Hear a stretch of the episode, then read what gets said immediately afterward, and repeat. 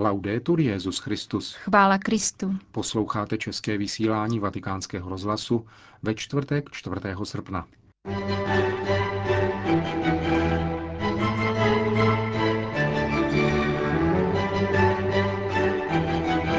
O rostoucím očekávání Světových dnů mládeže promluví apoštolský nuncius v Madridu.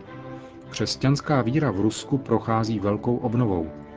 To a mnohé další uslyšíte v našem dnešním pořadu, kterým vás provázejí Milan Glázer a Jana Gruberová.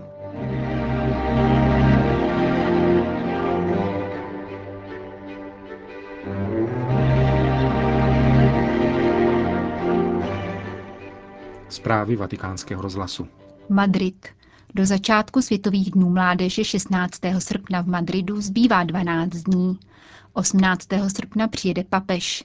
Panuje velké očekávání, vznikají četné iniciativy mladých lidí, kteří se chystají k odjezdu.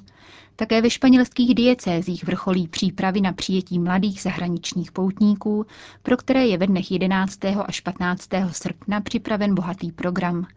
Na otázku, jak se uprostřed ekonomické krize připravuje Španělsko na tuto událost, odpovídá apoštolský nuncius v Madridu arcibiskup Renzo Fratini.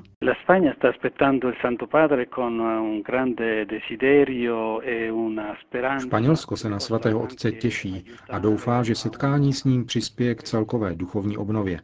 Myslím, že to bude dobrá příležitost, jak objevit základy našeho rozhodnutí pro Boha, našeho křesťanského života. Letiště Quattro Vientos, kde proběhnou hlavní bohoslužby, má svůj symbolický význam. Bude místem setkání lidí, kteří připutují ze čtyř světových stran, aby se účastnili Eucharistie s Petrovým nástupcem. Nepochybně to bude významný moment pro náš křesťanský život i pro celou církev. Doneslo se k nám, že zde bude také nemalá účast mladých dobrovolných pořadatelů. Hovoří se až o 20 tisících, kteří přijedou také z celého světa. Existují zkrátka důvody k tomu, abychom očekávali hojné plody. V minulosti se na Světových dnech mládeže rodila nová povolání, kněžská, řeholní i k životu v manželství. Lze doufat, že i letos dojde k podobné obnově náboženského života a tudíž k nové vlně povolání.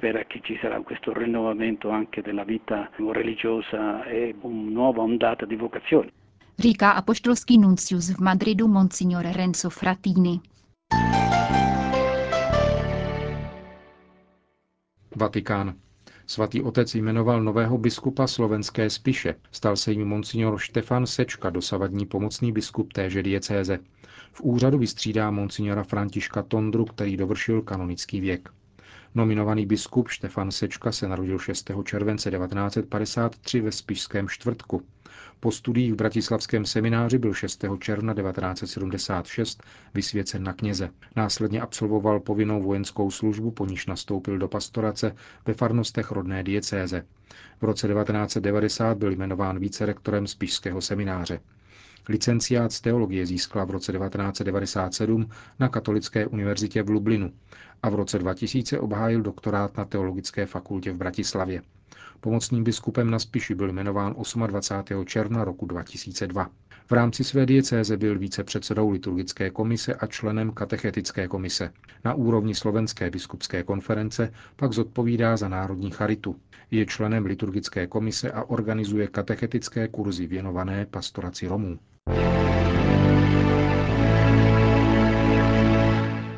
Lavaleta. Církev na Maltě vyjadřuje hluboký zármudek nad tím, že mladiství svěření do její péče byli vystaveni zneužití a prosí o odpuštění. Čteme v prohlášení, které vydala maltská kůrie po odsouzení dvou kněží, nařčených ze zneužití nezletilých. Otcové Charles Pulis a Godwin Sherry Členové misijního združení svatého Pavla byli v úterý odsouzeni soudem v Lavaletě k 6 a 5 letům odnětí svobody za zneužití nejméně 11 mladistvých, kterého se dopustili před více než 20 lety v jednom katolickém malckém sirotčinci. Třetí obžalovaný otec Joe Bonnet zemřel v lednu tohoto roku. Po rozsudku oba kněží podali odvolání. Maltská církev ve svém prohlášení žádá o prominutí za dlouhé, tedy osmileté trvání soudního procesu a vyzývá věřící, aby neváhali se žalobou, pokud by věděli o dalších případech zneužívání. Misijní společnost svatého Pavla včera uveřejnila zprávu, že papež před dvěma týdny vydal dekret, jímž bezodkladně zbavuje otce Pulise duchovního stavu. Toto rozhodnutí svatého otce je neodvolatelné. V krátkém prohlášení kongregace se dále uvádí, že již od okamžiku obžaloby v roce 2003 byli oba kněží preventivně vyloučeni z výkonu kněžského úřadu. Již osm let tedy obžalovaní a nyní odsouzení kněží nepůsobí ve veřejné pastoraci, na rozdíl od opačné zprávy, která se objevila například v českém tisku. Arcibiskup Lavalety, monsignor Paul Cremona, oznámil, že se v dohledné době opětovně setká s oběťmi, stejně jako to učinil Benedikt XVI. při své loňské návštěvě Malty. Káhira. V hlavním městě Egypta včera začal proces s Husným Mubarakem. Bývalý prezident je obviněn ze smrti více než 800 demonstrantů v době nepokojů na přelomu ledna a února letošního roku. Nemocný politik byl k soudu přivezen na nemocničním lůžku a následně uzavřen v kleci.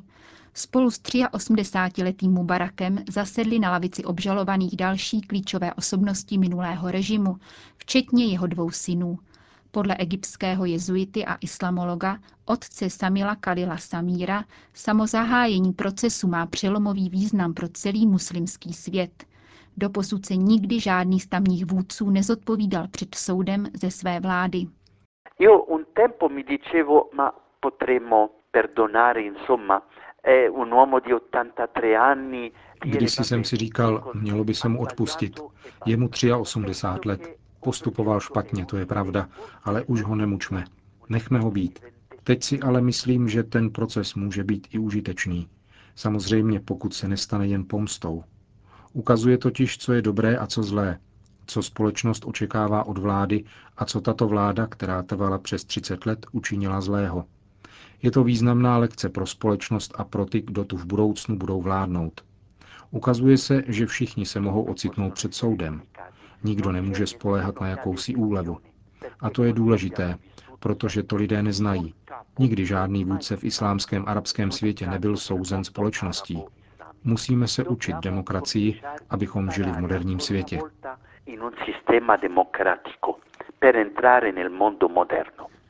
Uvedl v rozhovoru pro vatikánský rozhlas egyptský jezuita a profesor na Univerzitě svatého Josefa v Bejrútu a na Papežském východním institutu v Římě otec Samil Kalil Samír. Bagdád. K trestu smrti odsoudil irácký tribunál tři teroristy, kteří v říjnu minulého roku připravili útok na syrsko-katolickou katedrálu v Bagdádu. Zahynulo při něm 68 lidí.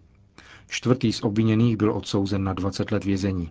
Křesťanská komunita v Bagdádu přijala zprávu o rozsudku s povděkem. Kdokoliv zabíjí nevinné, ať už muslimy nebo křesťany, musí být potrestán pro ponaučení jiným zlým lidem, uvedl otec Aisar Kesko, který slouží v katedrále, v níž k tragédii došlo. Věříme, že v naší vlasti zavládne spravedlnost a obyvatele Iráku budou moci žít v pokoji, dodal kněz. Řím. Dlouho před svým narozením má dítě svůj svět.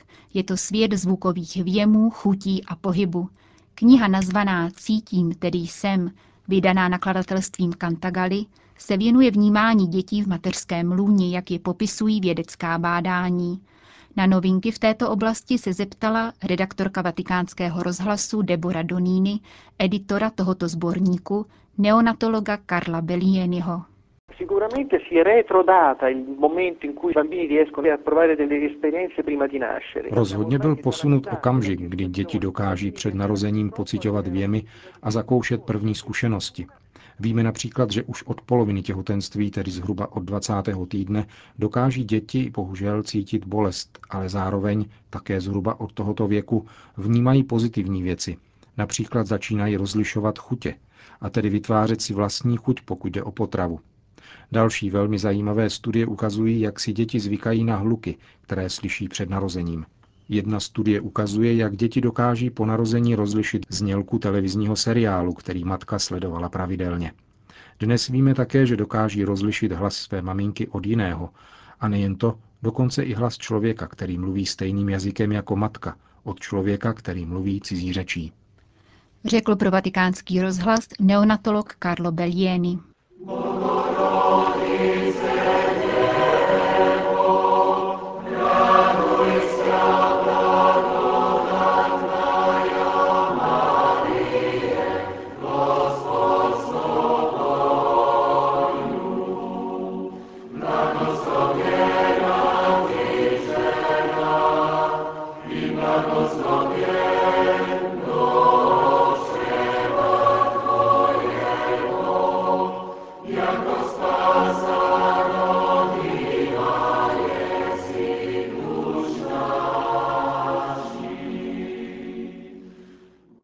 Rusko je zemí s největším počtem věřících v Evropě, což vysvětluje pozornost, kterou Benedikt XVI. obrací k této zemi.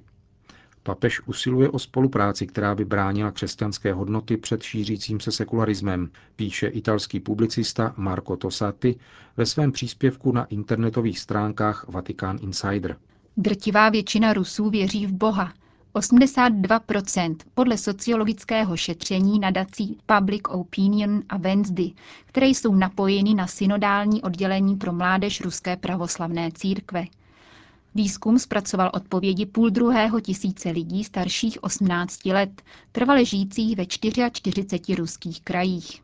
Výsledek studie je překvapivý. V zemi, která celým generacím vnucovala ateismus, vyučovala jej na univerzitách a věnovala mu minimálně jedno muzeum, se pouze 13 dotázaných označilo za rozhodné ateisty a 5% ateismus váhavě připouští.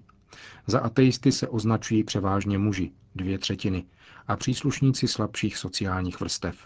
V porovnání s jinými evropskými zeměmi se tak Rusko umístilo na přední příčce, co se počtu věřících týče.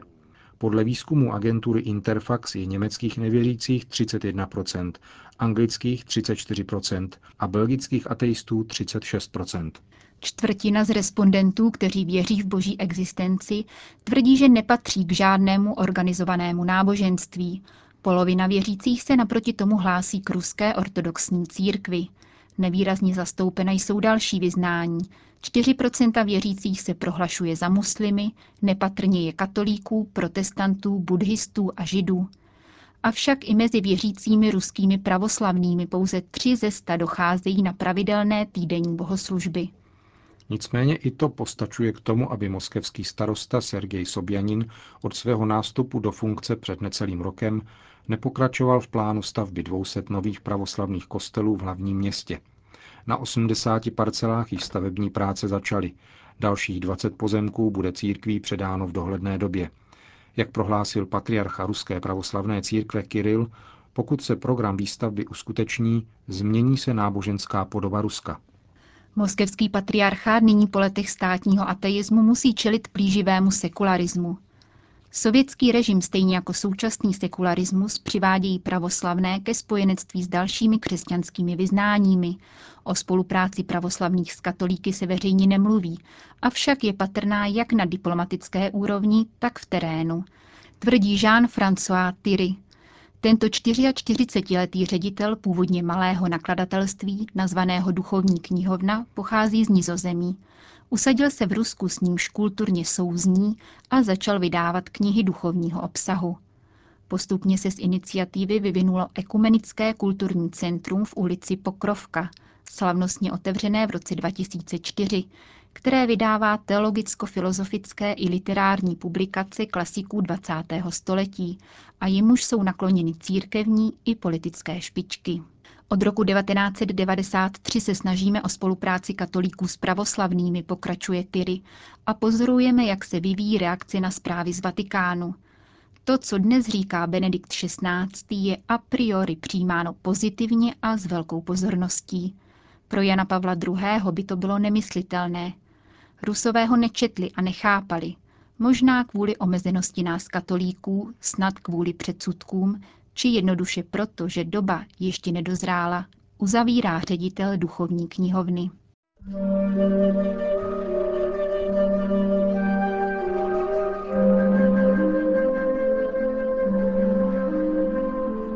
Končíme české vysílání vatikánského rozhlasu. Chvála Kristu. Laudetur Jezus Christus.